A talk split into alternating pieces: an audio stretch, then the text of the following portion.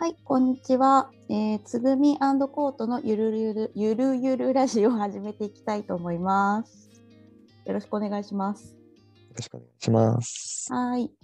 えっ、と、この番組、番組というか、えっ、と、ラジオなんですけれども、私たち、えっ、と、つぐみとコートが、小樽の船見坂というところで、とことこ層っていう、まあ、若者だったりとか、10代、20代あたりを起点とした、えーフリーリビング、オープンリビングをしているので、まあ、ゴールデンウィークの終わりということで、まあ、ちょっと音声だけなんですけれども、皆さんにちょっとお届けできたらな、とことこその雰囲気をお届けできたらなということでやらせていただきます。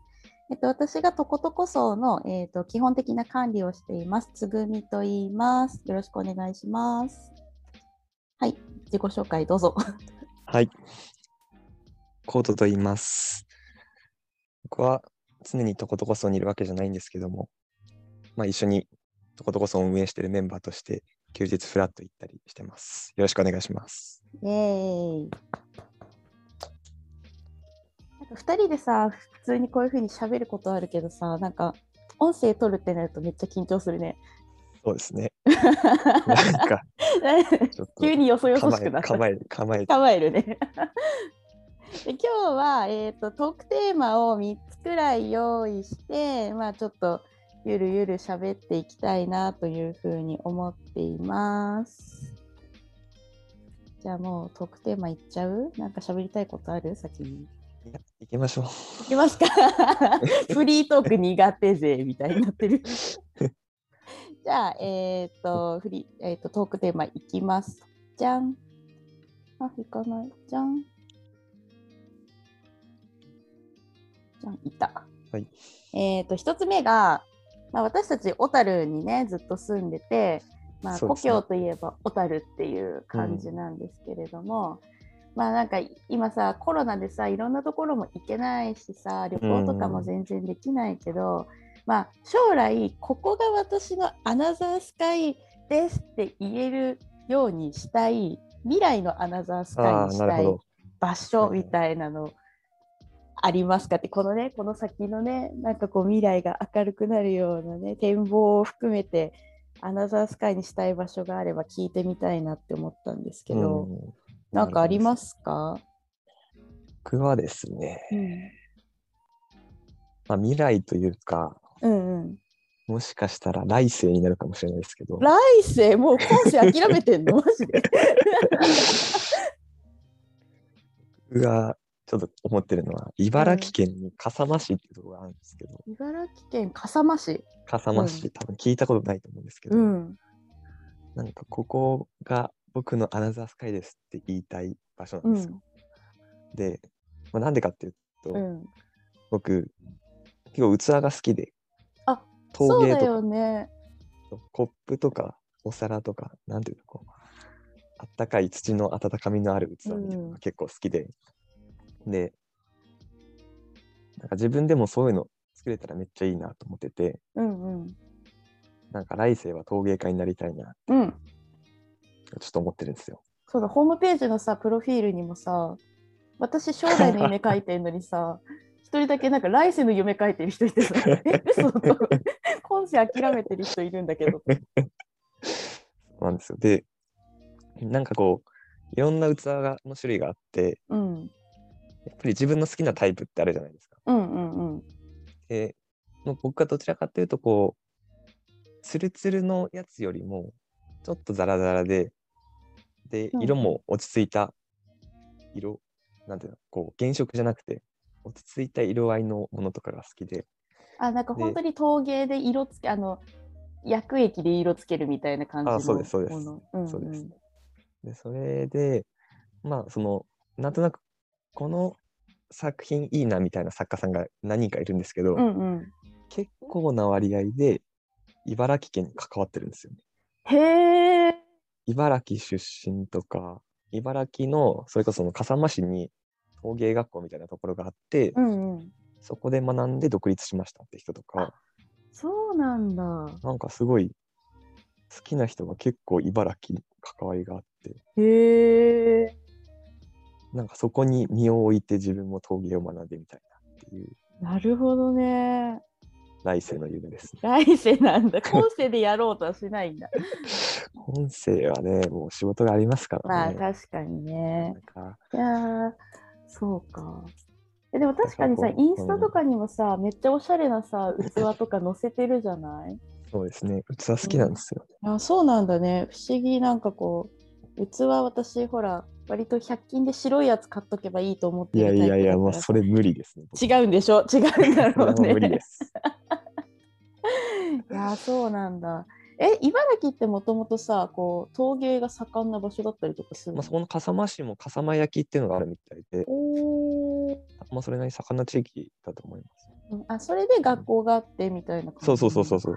で、多分県立かな？県立でやってる陶芸学校みたいなへえところがあって、そこで修行したいですね。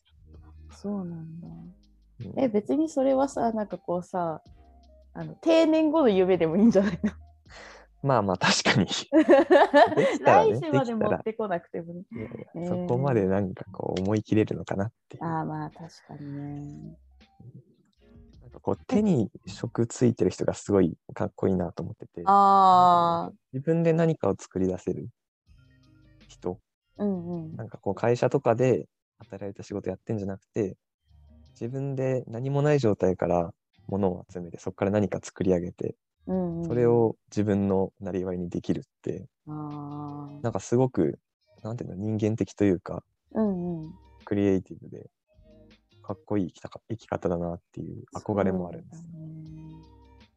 やっぱなんか自分の作ったものがさ、こう、誰かの生活の一部になってるって結構すごいことだよね。うん本当にそうだね毎日、まあ、同じもの毎日使うわけじゃないけど、なんかいいやつだったらとっておきの日に出してもらえるものだったりするわけだからね。そうなんですよ。もう器が違うだけで食べる時の気持ちが変わりますから。ああ、確かにね。なんかカフェとか行ってもさ、なんかこう、まあ、何人かでこう、コーヒー飲みますってなっても、一人一人さ、器が違ったりするうんお店とかもあるじゃうない。ん。確かにああいう時おって思うよね。うん。そのね、器大事だよね。うんそうか。来世か。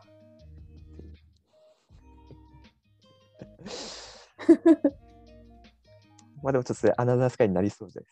なんかこう、アナザースカイで取り上げられそうな、こう、あ確かに。見えてくるみたいな。これ学んだんすよ。いいね。第まあ、第二の故郷みたいなもんだからね、アナザースカイのね、趣旨がね。確かに。いいね。うん、そんな感じですけど、うん杉野さんは？いや、私は、そもそも、あの、こう、土地にさ、こう、あんまり興味がないタイプじゃない自分でそうだよね。まあ、小樽に住んでても、なんかこう、小樽が好きなのは、なんか小樽の人が好きみたいな感じで、うん。土地にこう、なんかこう、イメージがあんまり湧かないんだけど、旅行別に興味ないもんね。そうそう、旅行にね、興味がなくて。そんな人いるの？いるんだよ。なんか全然興味ない。なんかその旅行のなんか目的があってとか人に会いたくてだったら多分行くと思うんだけど、うん。なんか観光したくてとかなんかそういうのがないタイプではあるんだけどなんか昔さよく、まあ、最近テレビ見ないからわかんないんだけど中学生くらいの時によく見てたテレビ番組で、まあ、なんかスペシャルでやってるやつなんだけどあの世界のさ絶景50選とかさああ、はいはい。結構やってたじゃない？はいはいはい。なんか私あれを見るのはすごい好きだったの。でもね行ってみたいなとかじゃなくてあ綺麗だなと思って見てね。たんだけど、単純に。そうそうそうそう単純に景色あの映像として楽しく見てたんだけど一箇所だけ海外で行ってみたいところがずっとあってはあ。それがねクロアチアのドゥブロブニクっていうところなの。でも今言いながらさクロアチアもどこだか全然分かってないんだけどうん、なんなんとなくヨーロッパの方かなみたいそうそうそうそう。でなんかそのクロアチアのデブロブニク何が良かったかっていうと、まあ、街並みがなんかこう石で作られてる街でな。でその街の建物が壁はみんな白いんだけど屋根はね赤っていうかオレンジみたいな感じで色がね全部統一されてるの。でまあ、そのクロアチアのジェブロブニクがアドリア海に面してて、まあ、港町みたいな感じになってるんだよね。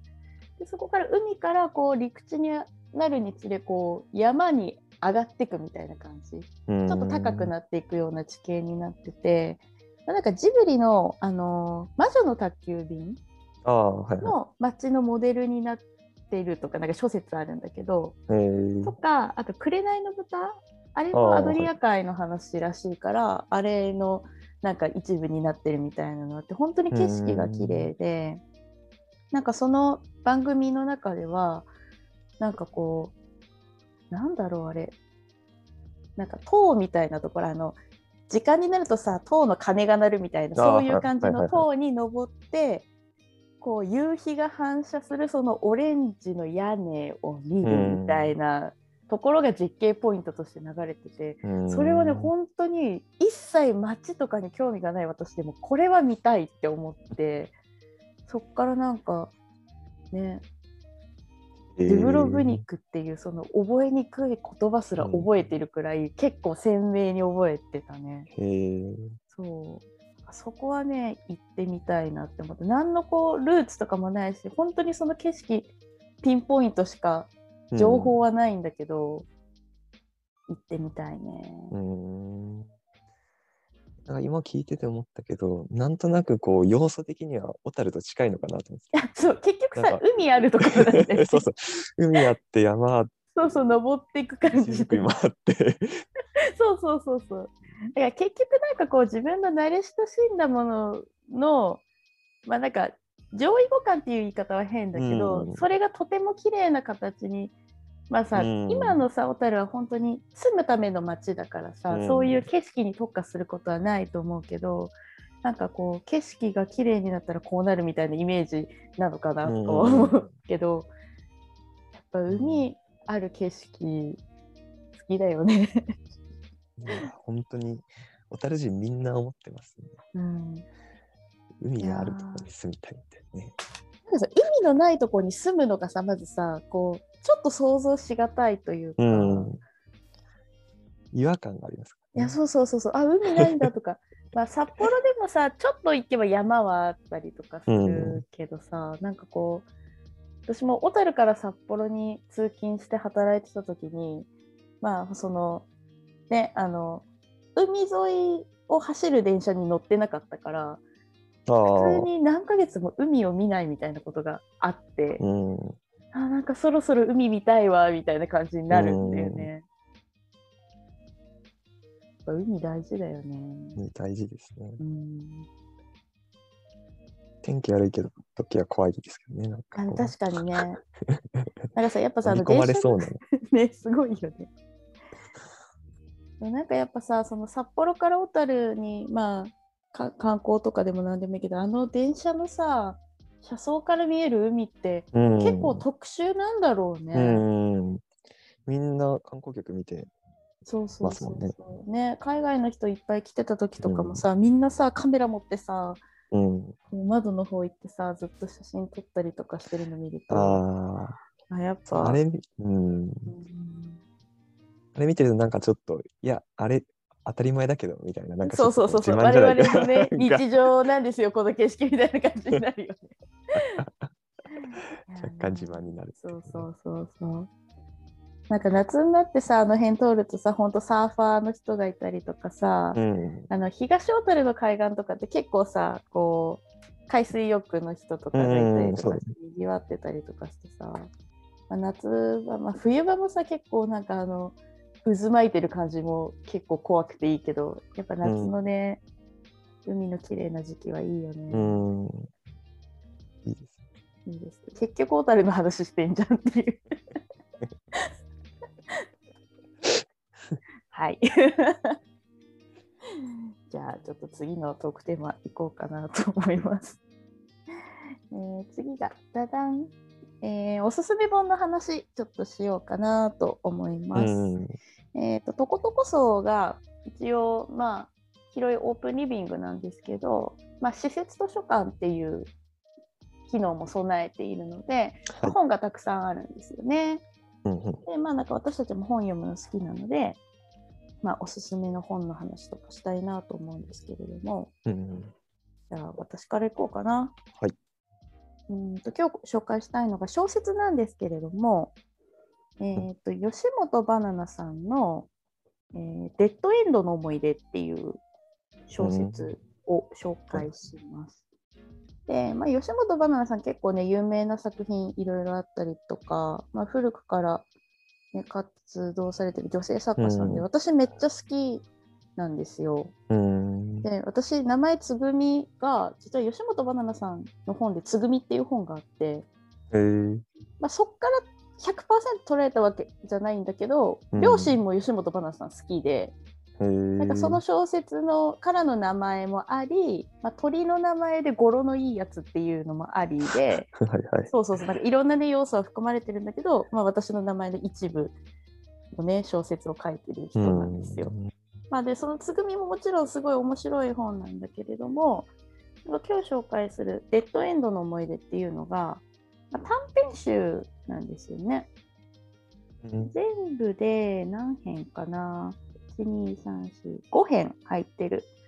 兄弟のデッドエンドの思い出っていうのの他に4編くらい入ってる本で、まあ、なんかなんてことない小説、まあ、主人公が大体女の子でまあ20代後半とかの女性が主人公で、まあ、毎日の話とか恋愛の話とかが入ってる、まあ、基本的に吉本ばなさんがそういうタイプの小説をずっと書いてる人なんだけども、なんかこの「デッドエンドの思い出」の何がいいかっていうと入ってるこの短編4編がなんかこう疲れてる時とか元気のない時に読むとなんかこう処方箋みたいな感じで聞く。私的にはすごい聞く本で一番好きなのがこの短編集の中に入ってるあの話でまあタイトルが「お母さん」っていうタイトルなんだけれども、なんかストーリー的には出版社で働いている女性が、まあ、働いている出版社の社食で、えっとカレーを食べた時にそのカレーの中に、えっとまあ、その前にその出版社で働いてたけど辞めさせられちゃった人が入り込んで大量の風邪薬を入れるっていう嫌がらせをした カレーを食べちゃってまあたまあ食中毒じゃないけどそのね大量に風邪薬飲んじゃったから倒れて、まあ、入院することになったと。はあ。で、まあ、そこから話は始まるんだけれども、まあ、やっぱさなんかこう会社の中でそういうことがあるとまあ大事件じゃない？うん。で大事件の渦中に突然放り込まれてでもなんかその人間ってさ急に大事件の渦中に放り込まれること人生で1回あるかないかじゃない？うん。なんかその時の振る舞いがなんかこうに正解ってさこうピンとこなくて、うん。結局なんか入院して退院してもすぐ気丈に振る舞ってなんか職場復帰してなんか家族にも元気だよって言っちゃってみたいな感じのところからやっぱりショック受けてたんだとかあ体実は辛かったんだっていう気づきとはいまあ、そこからの回復みたいなのを本当になんか割と重苦しくなくなんか本当にその人の言葉みたいな感じできちんと書いててなんかね結構本当に話って言えばそれだけなんだけれども、うん。やっぱりなんかその人の気持ちの気づきみたいなのとか一つ一つの言葉が本当にこれはよくてなんか自分には起こりえない話なんだけどなんかその辛いって思った時に出てくる言葉とかがなんか自分に寄り添ってくれるような。感じがしてなんか一緒にその回復をするような気持ちになる短編っていう感じ。で他の短編もどれもなんかこう絶対暗い気分になる話はなくてなんかちょっと泣けたりとかするようなもので、まあちょっと元気のない日に寝る前に読んでほっこりして閉じる本っていう感じですうね。ん。これ割と本当に全然難しくないからあんまり本読まない人でも短編結構そんな長くないし読みやすいかなというので、うんおすすめの小説でした。えー、なるほど、ね。はい小説って僕あんまり最近読まなくて、ああ、そうだ、イメージないね。あんまり小説の話しないよね。中学校、高校くらいめちゃめちゃ読んでたんうんですけうん。ど、小説ばっかり、ほんと暇だったら本読んでたあくらいなんですあけど、なんか高校卒業してからなんか小説じゃなくなりましたね。うんうんうん。え、そのよく読んでた頃小説はさ、何系を読んでたの？えー、なんだろうな。結構、まあいろんなの読んでましたけど、うん今考えてみると、なんとなく似たようなテーマとして、うんうん。子供と大人みたいなのがあったかもしれない。なんか、例えば、僕らの7日間戦争って、昔映画になったものもあって、うん。それがすごい僕らシリーズって言ってめちゃめちゃたくさんあるシリーズなんですけど、ほうほうほうほう。それがその子供がなんていうの大人と戦うというか、うんうんちょっと社会の理不尽だったりとか、うん。大人のなんかこうちょっと嫌な 嫌な感じみたいなのを ああ。もう子供ながらの感覚で戦うというかそれに立ち向かうみたいな、なんかその昔の学生なんだっけ学生紛争の時代学生トーストの時代のことが出てきたりとか、はあはあはあはまあ内容としては結構軽い感じなんだけどそういうものとか、あ。なるほどね。なんかそのあたりの感じをライトにしてったようなものっていうことうだよんね。うんうんうん。あと子供がが割とメインの探偵ものとか、あーあーね。うん、なんかとことこにもさ、持ってきてくれたああそうそうそうそう本あるよね。夢水清志郎シリーズですね、あれは。うんでもなんかこう大人のなんだ社会の中で生まれるちょっとした事件みたいなのを、まあ、解決していくみたいうなん。ところで、そこに何かこう社会の心理だったりとか、うん。なんかちょっとした難しさみたいなものがテーマとして隠れてるみたいあな本があったり。だからそうか、そう考えると大人になったから読まなくなったのかもしれないあーまあけ確どかにね、なんか逆にちょっと さ、大人の気持ちも分かるようになったからこそみたいなのもあるのかもしれない。なんか結構その子供の頃って自分はこう社会とか大人に対するうんなんか理不尽みたいなのが結構敏感で、うんうんなんかそれおかしいんじゃないのみたいな、社会も大人もそれに対する反抗みたいな気持ちがあったから結構そういうのを読んでああ。それこそなんかこう処方箋みたいな感じでうんうんうんうん自分なりにこう心を落ち着けていたのかなってういうん感じかな。そうだね。なんかさ、こう、本ってさ、不思議なものでさ、こう、自分とは全く違うこと書いてるんだけど、たった一文、まあ一行一文だけでも、なんかこれって自分のために書かれてるとか、なんか自分のこと書いてくれてるみたいな感じする時って結構あるよね。うん、やっぱりなんかそう思うとなんか自分に境遇が近かったりとか憧れてるとか気持ちが吸い寄せられるような内容を選んで読んじゃうのはうん、あるあるなのかもしれないね。確かに。うん、なるほどね。うんそう考えると、その、今回吉本ばなさんのその作品おすすめだっていうのも、何かこう、ふみちゃんが抱えてる何かが現れてるのかもしれない。そうだね現れかもしれないね。その私の心の表れを知りたい人はぜひちょっと 読んでみてほしいなと あるいは似たような境遇をお持ちの方ははい。どうですか、おすすめ本。そうですね。最近読んだ本で面白かったのが、鴻上隆さんかな。劇劇の演出家の人がいて、うんうん。でそのおじさんが書いてる朗らか人生相談っていう本があるんですよ。あれ、なんかでさ、連載？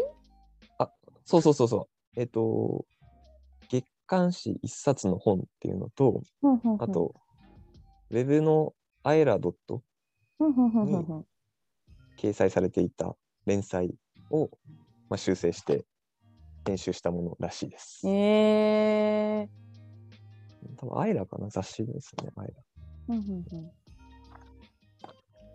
ラ。で、まあ、結構いろんな相談内容が書かれてて、その何が面白いかっていうと、その鴻上さんって演出家で、もう結構いい年のおじさんなんですけど、うん。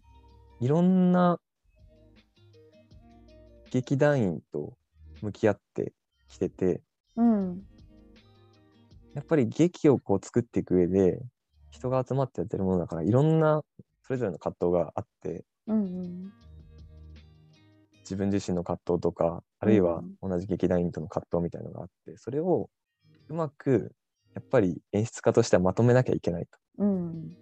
でそうなった時に、ちゃんと、どんなにそれぞれぶつかり合ってても、劇はうまく成功するような形でしなきゃいけないから、それなりのこう、相談を受けた時に、劇団員から相談を受けた時に、回答する力みたいなのがすごい養われているみたいなことが書かれていて、で、その考え方みたいのがすごい面白いなっていうので、お勧めしたいなと思ってて、うん例えばなんですけど、ある相談で、帰国子女のうん。娘が個性的な服を着てたんだけど、まあ、日本の学校で個性的な服を着てるといじめられそうになると。うんだから普通の服を買った方がいいんでしょうかっていう親、うん相談があるんですよ。で、これに対しての答えが、まず、今その娘さんが直面している状況っていうのは、単純に友達との問題じゃなくて、大きな意味で日本が敵だと。うん敵という言い方あれですけど、その日本という国自体がそういう同調圧力みたいなものうがんある中で、今そういう個性的な服を着るっていうのは、なかなか難しい。うん壁が大きすぎると。うんそしたらできることは、単純に、あなたらしくいなさいと。だから、うん個性的な服でいいよの、いいのよってこう、勇気づけるわけでもなくて、普通の服を着なさいって強制するわけでもなくて、例えば、パッと見普通の服を着るんだけども、どっかワンポイントでおしゃれをするうん。とか、あるいは学校では普通の服着るんだけど、普通のプライベートの生活の時におしゃれな服を着るとか、うん。そういうやり方をしないと、この大きな同調圧力を持ってる、この日本っていう国の文化には立ち向かえないよっていうようなうん。ことが書かれていたりとか、うん。なんかその物事の捉え方みたいなのが面白いなっていう、社会はこうして成り立ってるんだよって。うん。その上でこういうふうにかいくぐってやっていかなきゃいけないんだよみたいなうん。ことが書かれてたりとか、結構相談内容はいろんな、なんかちっちゃい恋愛相談みたいなのもあれば、うん例えば発達障害とかうつとか、そういった状うん況の中での相談があったりとか、あるいはこの親が他の国の人をバカにするとか、結構まああそういう深刻な内容とかいろんな多岐にわたる相談が多分30くらいあってそれぞれその鴻上さんの視点で回答が書かれているんですよ。ーうんうん。最後に書かれて後書きに書かれているのが単純に頑張れとかそういうなんていうんだろう大会的なうんうん。話じゃなくて相談を受けた時に少しでもまた違う一歩が踏み出せるような具体的で現実的な回答をするっていうのを心がけてるみたいで。あだからなんかこう読んでて結構すっきりするんですよね。ーうんうんうんうん。あこういうふうに物事考えればいいんだなみたいな。そういうのがなんていうの哲学というかうん。ものの考え方みたいなのをこう身につける上でも結構面白いし、日々のこうもやもや感じてることをこうちょっとすっきりさせるときにも読んでるとなんかヒントが見つかるようなあ本ですね。ーなんかこう見方を変えてくれる本みたいなこうーん。そうだね。うんなるほどね。うん私多分一個読んだことがあってそれこそ、アイラの連載でかなすごいツイッターで話題になってて読んだのがなんか代後半くらいの女性がうなんか、まあ、質問内容として自分の容姿が悪くて交際経験がないですみたいな質問に対しての答えみたいなうんうんのを読んで、えそれも本に入ってる？それはないかな。あないか別かなうん。まあ、容姿に関するものとかは多分ある。うん。なんかその容姿に関するなんかこう捉え方みたいなのも、なんか可愛いとか可愛くないとかそういう話じゃないうんうんうん。ところからこう視点でこそう返事をしてくれてたりとかして、うん。なんかこうでもさなんかこう全くステレオタイプなこう世間の意見を無視した回答じゃなくて、うん。なんかこう世間はこうだけど考え方は本当はこうなんじゃないっていうような返し方をしてるのを見て、なんか私もそれはねすごい好きだったんだよね。本当にこれ面白くて、うんあともう一つ紹介したいのが、うんと、自分が普段ちっちゃいことでイライラしてしまいますみたいな。でそれがまあ自分としては嫌なんだけど、どうしたらいいんでしょうみたいな質問があって。で、まずその、鴻上さんとしては、まあ、ちっちゃいことでイライラするっていうのは、まず、今 SNS とかスマホの影響がすごく大きくて、うん。自分で好きな情報しか取ってこなくなっちゃってるから、うん人間がこう不寛容になっちゃってる寛容じゃなくなっちゃってるっていう話を、まあ、したりとかうん。あるいは今 SNS でなんだろうこの前コロナで自粛警察みたいなのも入りましたけど、うん。なんかこう正義を掲げて人をこう批判していく人たちが、うん一定数いて。それもなんでそんな状況が生まれるかっていうと、うん。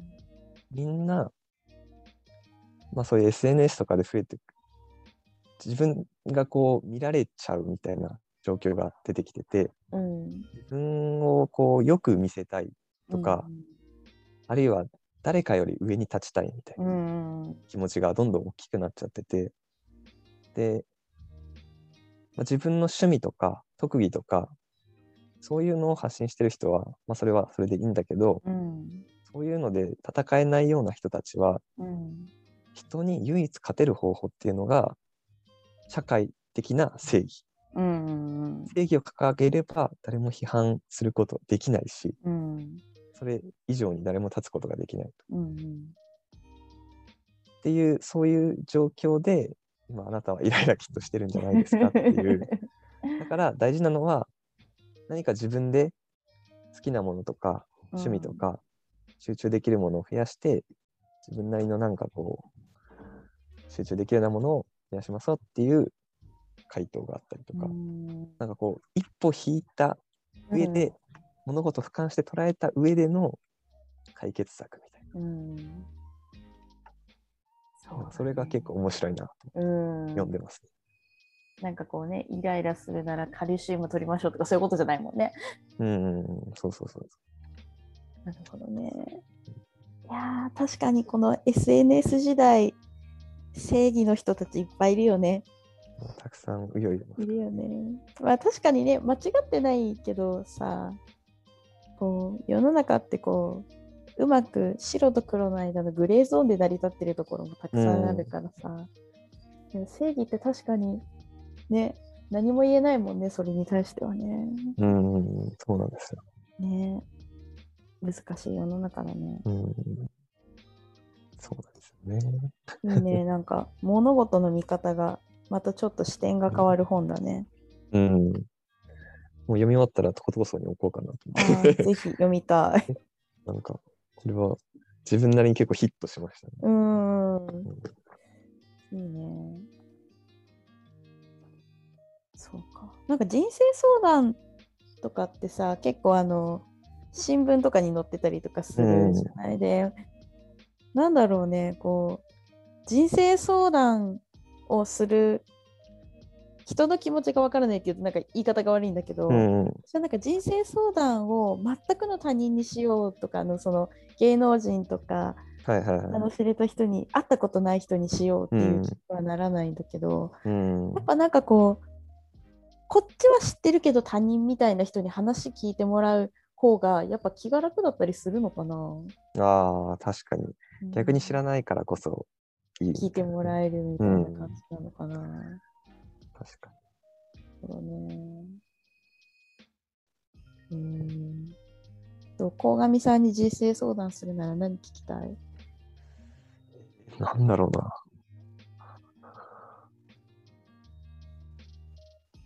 なんだろうな。そんなに、なんかあんまり人に相談ってしない。あ、やっぱそうだよね。そんな感じだよね。そうそうそう。相談ってしないな。うん、その本の最後に後書きに書かれてたもう一つあって、その、まあ、結構こういう相談をして受けてるといろんな人から好評でである人は相談する相談したいんだけど相談したいような内容がない、あでそれってすごくハッピーなことなんですよっていうことを言っててー、うんうん。そうだよなと思って、確かに。うん、人に相談しようって思うとこまでいかないっていうのはうん。まあ、それなりにちゃんと幸せが保たれてる状態なだな、うんんうん。とこですかね。ね。安定した生活を送れてるってことなのかもしれないね。うん。なるほどね。はい。はい。またね、ゴールデンウィークもね、なんかこう、暖かくなってきたからこそ本が読めるみたいな感じなところもあるよね。なんかさ、冬場はさ、寒いからさ、布団入ったらすぐ寝ちゃうけど、ちょっと暖かくなってきたから、最近は寝る前に本読んだりとかしてて、うん。まあ、読書といえば秋みたいな感じもあるけど、うん。またなんか本読んで共有したいね。うん。そうですね。ありがとうございます。はい。じゃあ次のテーマいきます。ダダン、あ、いかない。ダダン、いいかない。よっ。ダダン、はい。ゴールデンウィークの思い出についてちょっと喋ろうかなと思って。あこの音声撮ってんのがさ、まださ、ちょっとゴールデンウィーク 中盤くらいだから、思い出、思い出でもいいし、この後思い出になる予定の話でもいいんだけど、まあちょっとね、あの、これが流れる頃はもうちょっとゴールデンウィーク終わりかけ、終わりのところだから、ちょっと思い出ってしたんだけど、どうですか？なんかあります？いやーもう、やっぱりもうコロナで、なかなか外に行きづらい、旅行もできづらい状況ですからね。なんでもう、やっぱり食べるしかないですよね。いや、確かに本当になんかさ、もうこのコロナになってから1年ちょっとさ、もうさ、家でどう楽しむかみたいなところになってくるとさ、美味しく。食べるみたいなところになってくる。基本はもう食だなっていうそうそうそうそうところで、そうそう。僕まず一昨日かな、うん。あの、今もう春になって結構山菜が取り出してきてて、山菜の天ぷらをしたんですよね。おーいいね。うどとうん。小豆菜と餃子に。小豆菜って初めて聞いたかも。あ、本当？うん。なんか茹でると小豆の匂いがするへえ。葉っぱというか草みたいなのがあるんですよ。うんそう。で、その3つを天ぷらにしてあげて、ああ、いいやね。春の味覚だね。っぱりそれなりに山菜だからこう独特の香りがしたりとかっていうのがあるんですけど、なんかそれが、なんていうんだろう、こう、春っぽいな、みたいな。山、うんうん山のなんかこう、雪が溶けて、いろいろこう、芽が出てみたいな、そんなうんうん雰囲気を感じさせるようなうん。香りがするような味だったりな、るほどねあ。と餃子ニンニクの天ぷらがもうすごい美味しくて、いやー、絶対美味しいよね、餃子ニンニクなんてさ。美味しくないわけないじゃん。うん。あれはうまいっすね。年に一度の楽しみですね。いいね。え、それはさ、毎年やってるの？恒例行去事年、去年やって、今年第2今年やっ回です。ああ、いいね。来年第3回が開催されるんじゃないかなと。いいね。え、それはさ自分で取りに行っていや、そこは怖くてできないですね。なるほどね。さすがにそこまではちょっとこう、違うもん取ってきたらやばいなっていうのと、ね。あとはまあ熊とかね、ね山に出ると危険がたくさんありますんでね。確かに。そうね。いやなんかさ野草とかさきちんと見分けてさ食べれるようになったらかっこよくない？こいいけど、僕はそこまでは怖くてできません。そそれで死にたくないですねい。や確かにねそれで死にたくない美味しく食べてさ死にたくなるよね絶対新聞に出てるじゃないですか、ね。山菜間違えて、餃子ニンニクと間違えて、なんか 恥ずかしいよねちょっとねなんか無念が残るよねいやー、死にたくないですね。食べ物食って死ぬのは最悪ですよ。いやそうだねで毎年さ何と何間違えるんだっけ？あやめネギとなんかスズランかなんか間違えちゃうんだっけ？なんか、そう。そうだよね。あ毎年絶う。対うん。出てきちゃう。色が違うらしいけど、やっぱ私なんか見ても絶対わかんないから、うん、ね皆さん野草取りにはお気をつけて。ちょうど私もね、うん。土曜日の夜にねあの私の大好きなペペちゃんち。ああ、はいはい。ペペちゃんち行ったらあのなんか天ぷらなうん。なんなんだろう。春野菜の天ぷら盛りみたいなのが出てて、なんか、まあ、ごぼうとかいろんなの入ってたんだけどあのよもああぎよもぎの天ぷらをねああ、美味しそうね。食べてねめっちゃ美味しかった。お塩で食べました。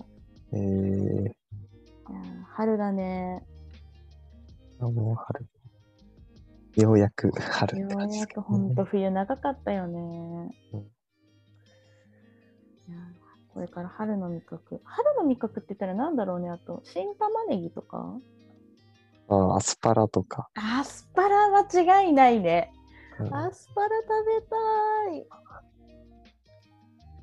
アスパラ何して食べる派ですか？え、割とするのはベーコンと炒めますね。ああ、やっぱねあのバター入れてね、うん絶対美味しいよね。私なんか、新鮮なやつだったら、茹でてマヨネーズが一番幸せだな。は茹でてマヨネーズでちょっと胡椒つけて、ビールみたいな感じだよね。あ、なるほどね。うん、いやアスパラいいね。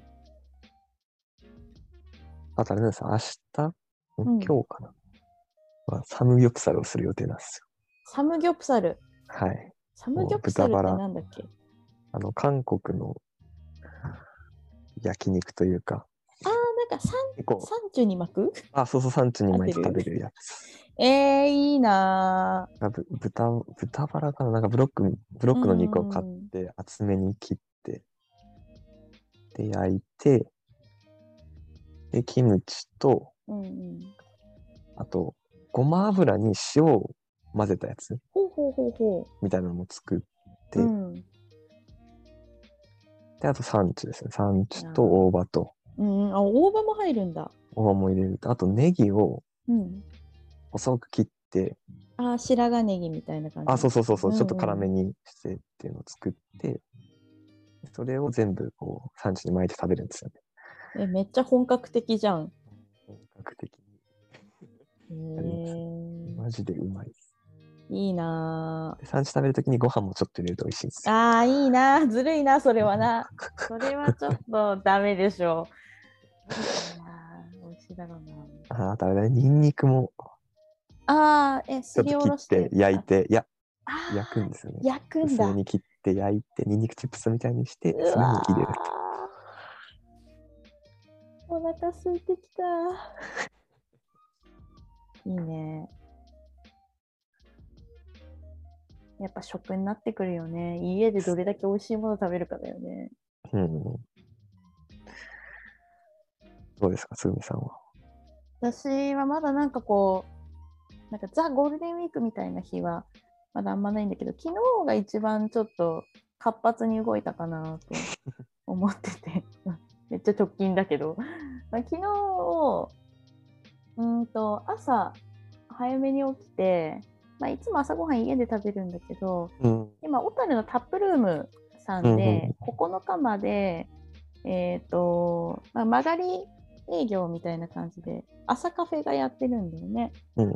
7時、10時半かな？でやってて、そこに、まあ、モーニングを散歩がてら食べに行って、で、ラコーヒーのラテと、あれ、あん？違う、あんこじゃないや。えーとおはぎサンドじゃなあ、かったそう、おはぎサンド、おはぎサンドをね、おはぎサンドを食べて、そう、おはぎサンドがさ、めっちゃ美味しくて、なんかホットサンドの中にあんこと、きな粉と、あとお餅も入ってて、いやめちゃくちゃ違いないですね、美味しくてそれは。そうで、不思議とね、コーヒーとも味が合ってて、あめちゃくちゃ美味しかったんだよね。そう。で、まあ、そのモーニングして、一旦家帰ってきて、で、あのね、昨日イベントでうん北運河をね、ちょっと散策というか、あ、うんうん、北運河をどう楽しもうかみたいな会をね、やったんですよね。そうですね。ね。うん で、まあなんかそれでみんなとちょっとね、外歩いたりとかして、まあ、その後友達が来てたので、うんうん一緒にね、あの、裏小樽バザール、はいはいはい。あの柳川通りのところで、えっと、1日、2日で2日間やってた裏小樽バザールを見に行って、まあ、ちょっとなんか、イラストのポストカードとか買わせてもらったり、おうん花屋さん見させてもらったりとかして、で、帰ってきて、で、ご飯をね、食べたんだけど、うん、いやー、みねおくん知らないんだろうな。あの、今知らないと思うんですか、今、SNS をやる若者の中でめちゃくちゃ大人気のね、あの、ペッパーランチって知ってる？知りませんね。知らないよね。なんか、ペッパーランチってそもそもお店があって、まあ、北海道とだととだと札幌とかに、あの、なんか、カテプリとかかなに店舗が入っている。まあなんかお肉とご飯、まあ、ハンバーグとか、なんかそういう系のお肉系のファーストフードになるのかな、うん。ランチとかが出てるお店なんだけど、まあなんかそこのメニューで、鉄板の上にね、ご飯がバンって乗ってて、うん。その周りにお肉、まあ牛肉が乗ってて、上にコーンとネギとバターがトッピングされてて、それを鉄板の上で混ぜて食べるっていうのがあるのよ。うんで、なんかそれがね、TikTok で、なんかおうちペッパーランチみたいな感じで、家のホットプレートでやる動画を投稿するっていうのがなんか流行ってて、あでめちゃくちゃ、ね、私最近 TikTok すごい見てるから、それを見て、あ、なんか楽しそうと思って、まあ、友達来て、それをね、2人でやったんですよ。で、それを食べながら、ちょっと2人の共通の好きなアイドルのライブのアーカイブを3時間くらい見るっていうのをね、やりました。時間いやーでもさ、本当今日朝起きて思ったんだけどさ、あのーお肉バン、バタードーンのご飯はね、もう無理。いや、もうそうですよ。年を考えてください、本当に。無理だった。朝起きて、これって胸焼けだよなと思って。あれ油かける油ですからね。本当ね。いやーもうダメなんだね。無理しちゃいけないですよ。本当無理しちゃいけないなって思った。なんか内臓いたわろうかなって思ったよ。なんか嘘だと思ってたんだよね。その年取ったら脂っこいのがとかさみんな言うじゃん。ああ、はいはいはいあ。れってなんか結局食べ物の好みが変わってきただけなんじゃないの？みたいな感じで思。ってたんだよ。なんかね、まあそういう人もいるですよね。脂っこいの苦手な人ももちろん年齢関係なくいるし、まあ年取っても肉バンバン食ってる人もいるしね、みたいな感じなんだけうど、ん。なんかこう好みに関係なく自分の許容量が下がっていく感覚だよね。あ、ダメなんだ、みたいな。そうなんだ。学びをしましたね。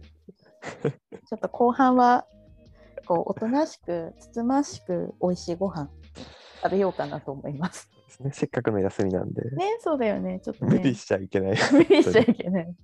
ちょっとね、こう、気の赴くままに物を食ってはいけないっていうのがね、うん分かりましたね。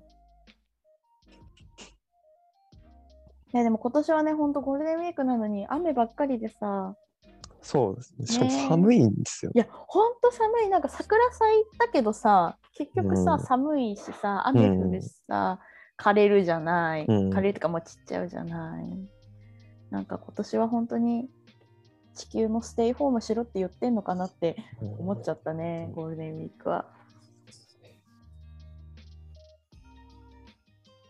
そのとこですかね。はい。じゃあ、ここで、まあ、用意されてたテーマは以上になるんですけど。どうですか、喋ってみて。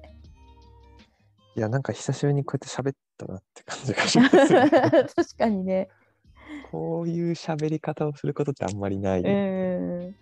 またなんかこう、コミュニケーションとちょっと違う、うん普段のコミュニケーションとちょっと違う感じです。そうだね。なんかこう雑談ベースでさ、なんか思いつく前にポンポンいろいろ喋ってて気づいたらすごい時間経ってたみたいなことあるけどさ、なんかこうトークテーマ用意するとちょっとなんか変な感じになるね。うん。襟を正します。ねなんか気づいたら2人とも途中で敬語になってる不思議感があったうん。そうね。ねえ まあね、ちょっととことこそもね、こう、まあコロナもあるし、まあいろいろで、ワイワイっていうのとか、ご飯会がね、今はできなくなっちゃった。うん。けどね、まあ、とことこそのゆるい感じを、まあ、声だけでもできればっていうのでね、始めたやつなので、まあ、今後もね、ちょこちょこね、やったりとかねそうだやっていきたいですね。ね、なんかちょっとメンバーチェンジしたり、ゲスト入れたりとかうんゲスト、ゲスト来たね。ゲストはちょっとやりたいよね。面白いよね、絶対ね。ちょっと誰か ゲスト入れてみたりとかしたりしたいですね。で、まあ、気持ち的にはこうね、あの平日が始まるぞっていうお休みの前の日にちょっとゆるく聞いてもらえればうん。いいかなと思うので、まあ、またちょっと続けていきたいなと思います。はい。なんかゲストでさ、来たいっていう人とかさ、なんかこういう話してほしいみたいなのがあったら、えっ、と、LINE ください。みんなに。一応これね、YouTube で配信予定なんでね、なんかこう、YouTube のコメントとか、まあ、インスタのコメントとかもいただければ嬉しいなと思います。そうですね。もうリモートでするので、全然ね、どっかね、集まんなくてもいいので、そうそうそうそう。手軽にねできますからね。ね、ちょっと喋ってみたいとかさ、うんなんかね、あれば、ぜひ声をかけていただければなと思います。うんじゃあちょっとここで、あの、とことこその告知もしようかなと思うんですけど、ああ、いいですね。まあ、5月のカレンダーがもう出てて、インスタグラムもとことこそやってるので、えっ、と、インスタフォローしてない人は、えっ、と、ID がとことこそ、えっ、と、ローマ字で、こうがね、CO になってるんですけど、とことこそで検索してもらうと出てくるんですけど、毎月カレンダーでこうイベント情報を出してまして、まあ、今月が、えー、と29日、結構後半なんですけど、29日の土曜日の1時から昼間、えー、ととことこそうでやるんですけど、えー学びの扉っていう学びイベントをやっています。これ、先月に続き2回目の開催なんですけど、まあ、なんか自分にとっては常識だけど、世間ではまだ常識じゃないとか、えー、とずっと気になってたからこの機会に調べてみたとか、なんかこんな雑学とか知ってたらかっこいいなみたいなことを、まあ、それぞれちょっと調べてとかまとめてきて、まあ、それぞれ10分くらいで発表し合ってお互いの学びをこう共有しようみたいなのをねやってるんですよね。ねでまあ、とことこそ一応スクリーンとプロジェクターとかパソコンとかもあるので、まあ、パワーポイントとかでもいいですし、まあ、なんか物持ってくるでも喋るだけでも発表形態は何でもいいので、まあ、ぜひちょっと学びをね一緒にこう共有したいなと思うのでぜひ気になる人は参加してもらえればいいかなと思います。はいこのイベント面白かったよね前回1回目やったけどさ面白かったですね。なか面なか。白かったよね。何なのこれみたいな感じでね。本当ね、まあ前回はね、発表者が3人、私たち含めて3人で、で私が、えっ、と、あの、子供六法っていう本があって、まあ、あの、六法の中でも、子供に分かりやすいように刑法とか、そのあたりが噛み砕いて書かれてる本があるんですけど、まあなんかそれをちょっとみんなで何個か読んでみようみたいなのをやって、で、ミリオくんが、なんだっけ、えっ、と、タクティカルアーバニスムですね。タクティカルアーバニズムですね。何ですかそれ？一言で説明するの難しいですね。まあなんかこう、街づくり的な観点で、市民の人たちがちっちゃい動きをして、それがいつの間にか大きな都市計画とか街づくりの流れに変わっていくっていうような、そのちっちゃい実践活動のことですかね。うんうんっていうのとかねで今のだけ聞くとすごい難しい話してるように聞こえるんだけどなんかその10分間で聞いてるとなんか私たちもやってみたいって思えるようなね、活動だったりだとかあともう一個のテーマがさ本当にすごかったよね。うん意味がわかんないです。意味わかんない。えーともう一個の方がねあのマイル修行って本当みんな知ってんのかな？私初めて聞いたけどさねなんか飛行機の航空会社のマイルを貯めるべく日帰りで沖縄日帰沖縄は日帰りじゃないのか福岡だっけ？福岡に日帰りで行ったりとか沖縄に一泊とかでめちゃくちゃ飛行機に乗るマイルを貯める人の話を聞きました。あれめちゃめちゃすごかったね。私後からさ本当にそんな世界あんのかなと思ってさ ググったらさマイル修行って言葉でさウィキペディアあんのよ。すごいなと思った。あ本当にある世界の話なんだ。うん。ねえびっくりしたよね。まだまだ知らないことってこんなにあるんだなと思ったね。ぜひなんかねこういうような話なんか自分のやってる話でもいいしなんか最近知ったことでもいいので一緒にみんなで共有できたらなと思うので参加お待ちしてます。はい。はい。ではそろそろ締めていきたいと思うんですけどうんはい。どうですか？なんか最後に喋っておきたいこととかありますか？もうなんか、僕あんまり喋るのをしない人間なんで、なんかもう、一週間分くらい今日喋ったなって、そうでしょ ?1 時間しか喋ってないんだよ。もう恐縮されても、今週はもう喋んなくていいかなって ちょっとね、ゴールデンウィークとしてアイドリングモードでね、こう。まあちょっとこんな感じでまた、えーラジオみたいな感じで配信していければなと思いますので、ぜひ皆さんまた聞いていただければなと思います。お願いします。はい。じゃあ、えー今日はつぐみコートのゆるゆるラジオをお聞きくださりありがとうございました。またそのうちお会いしましょう。さようなら。さようなら。